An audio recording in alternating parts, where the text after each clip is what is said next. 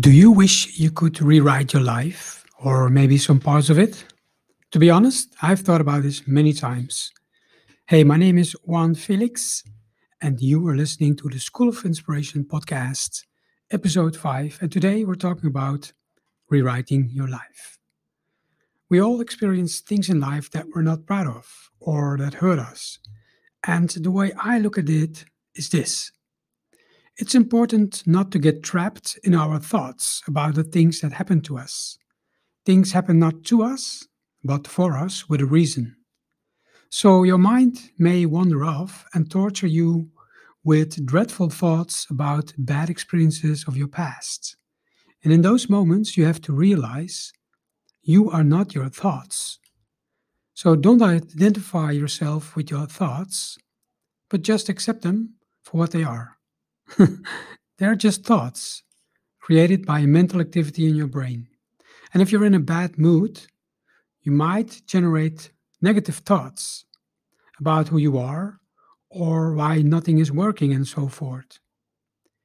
So, if you ever get caught in those down spiral moments, I have good news. It's never too late for a rewrite of your life story.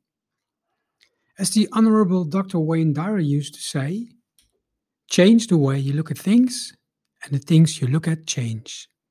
In other words, see yourself, your life, and the world around you with different eyes, and you will change. As Gary Vaynerchuk once said, everything in life is how you look at it.